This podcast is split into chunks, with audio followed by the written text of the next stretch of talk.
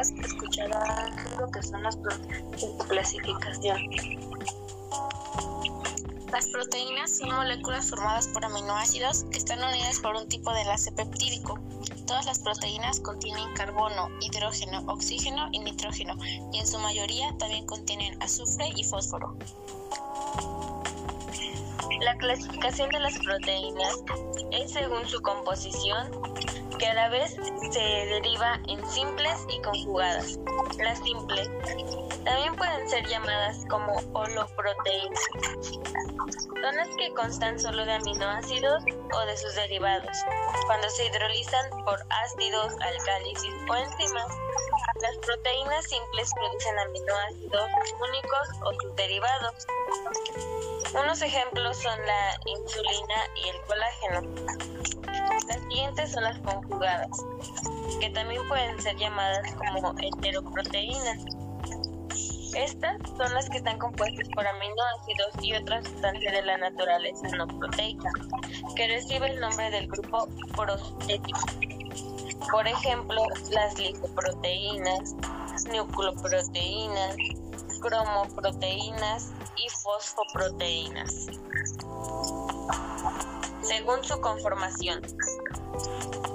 Aquí encontramos las proteínas globulares, que son proteínas que tienen una conformación tridimensional, más bien redondeada o esférica. Gran parte de las proteínas celulares corresponden a este grupo, siendo de las más importantes proteínas con actividad enzimática. Un ejemplo es la hemoglobina, que se encarga del transporte de oxígeno en sangre, y las inmunoglobinas que funcionan en el sistema inmune de mamíferos, y las proteínas fibrosas, que son proteínas de aspecto alargado, pues sus cadenas peptídicas generalmente son paralelas entre sí. Sus principales funciones son la estructura, el soporte y la biomecánica celular. Estos ejemplos son la queratina, que participa en la formación de pelo y uñas, y el colágeno, que participa en la formación de piel, huesos y tendones.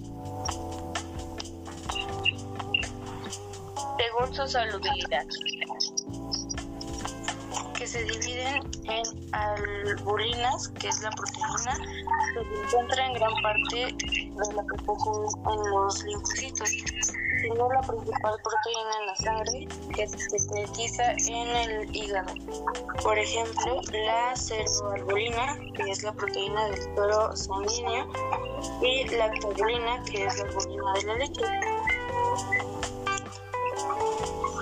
Las globulinas, que son un grupo de proteínas de la sangre que en el sistema inmunitario las produce en el hígado y juegan un papel de funcionamiento del hígado, la coagulación de la sangre y el combate contra infecciones. Que por ejemplo son las hemoglobina de la sangre y lactoglobulinas de la leche la gluteína, que son proteínas pertenecientes al grupo de prolaminas, llamadas así porque contienen un gran número de restos de los aminoácidos, como la prolina y glutamina. Y por último, la prolamina, que es en la membrana de los y representan una importante fuente de proteínas en la alimentación animal y humana. Por ejemplo, la orbeína, que es la cebada, y albumina, que es la avena. Esto ha sido todo. Muchas gracias por escucharnos.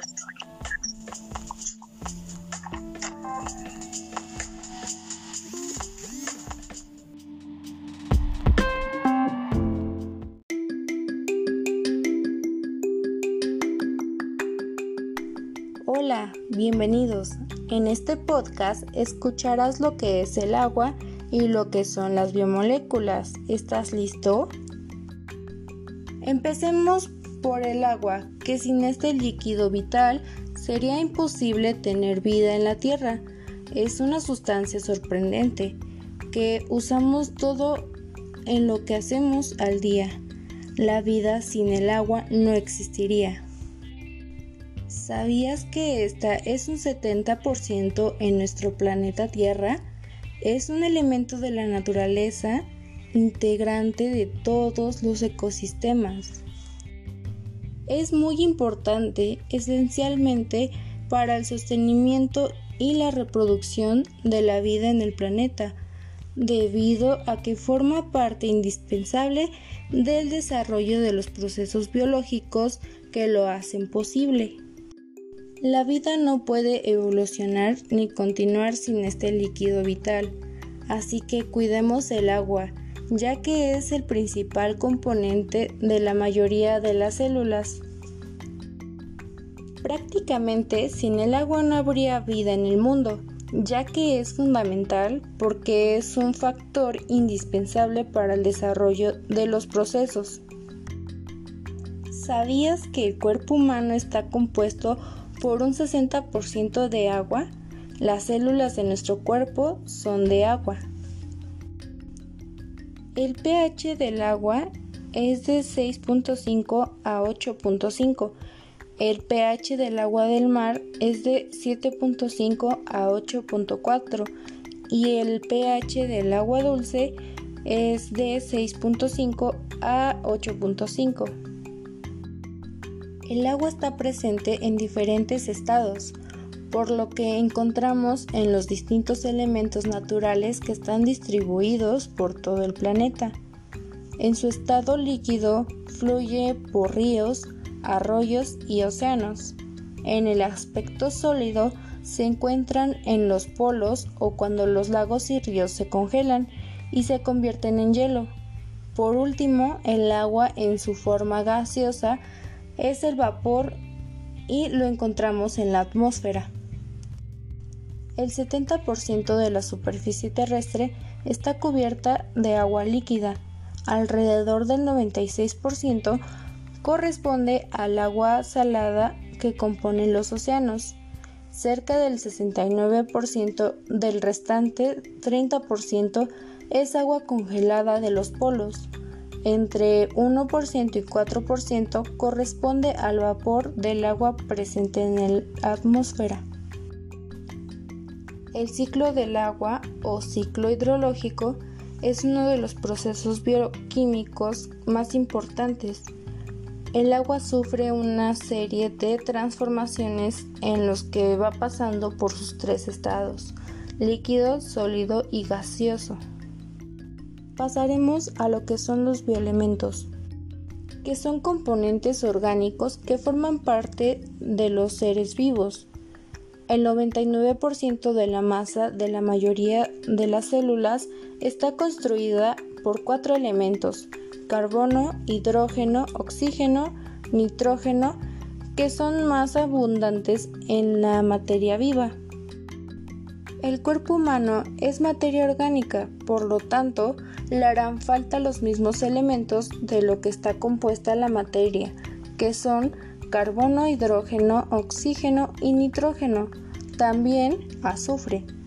Existen elementos de los cuales se necesita poca cantidad de ellos, pero sin esa pequeña cantidad no podría funcionar nuestro organismo.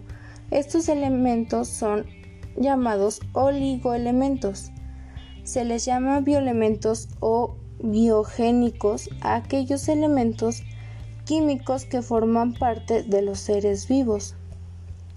El 99% de la masa de la mayoría de las células está construida por cuatro elementos, que son CHOM. Aquí es donde desplazamos los tipos de elementos.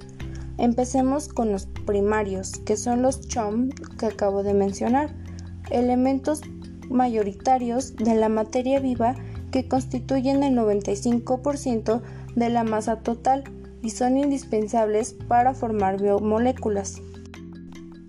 El oxígeno, que forma parte de las biomoléculas, es elemento importante para la respiración y es un elemento en la formación del agua. Es el causante de la combustión y también produce energía en el cuerpo. El segundo, que es carbono, que tiene una función estructural y aparece en todas las moléculas orgánicas. Y por último, el nitrógeno, que forma parte de los bioelementos que se destaca por su presencia en los lípidos, proteínas y ácidos nucleicos. No entra directamente al cuerpo y es consumido en alimentos. Ahora los bioelementos secundarios, que estos forman parte de todos los seres vivos y en una proporción de 45%. Estos desempeñan funciones vitales para el funcionamiento correcto del organismo. Estos son el azufre, el fósforo, magnesio, calcio, sólido, potasio y cloro. Y por último, los oligoelementos, que constituyen 0.5% y su ausencia en el organismo provoca déficit de salud. Sus funciones en la mayoría son estructurales en el organismo. Se encuentran en casi todos los alimentos que consume el ser humano. Estos son 14, que son flúor, yodo, selenio, silicio, cromo, cobalto, hierro, litio, magnesio, molibdeno, níquel, cobre, estaño, vanadio y zinc. Una persona se compone de más de 20 elementos, 65% de nitrógeno, 18% de carbono, 10% de hidrógeno y 3% de nitrógeno y el resto de otros.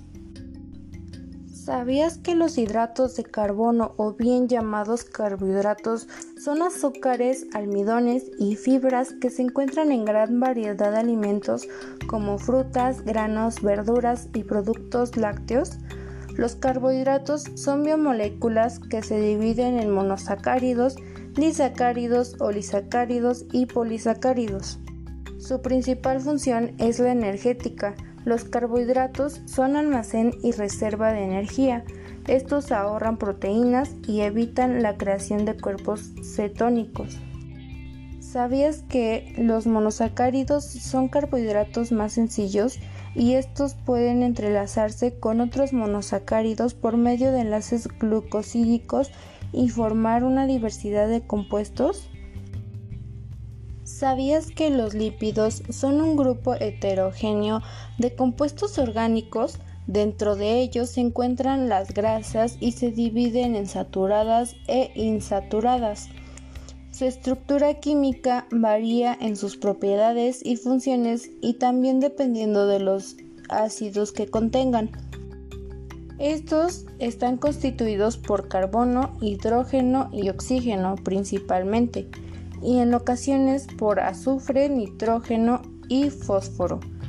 En los alimentos existen fundamentalmente tres tipos de lípidos, que son las grasas, fosfolípidos y esteres de colesterol.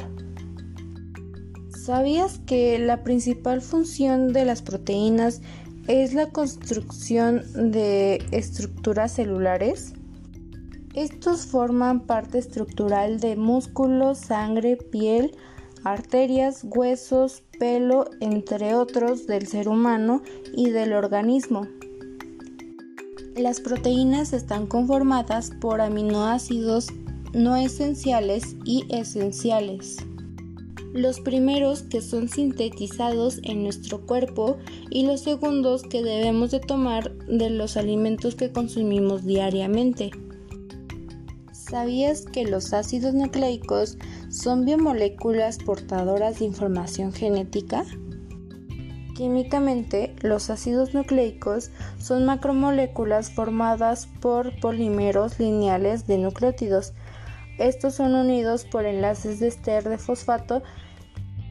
Estos se clasifican en ácidos desoxirribonucleicos ADN que se encuentra rescindiendo en el núcleo celular y algunos organelos y el ácido ribonucleico que es el ARN que actúa en el citoplasma.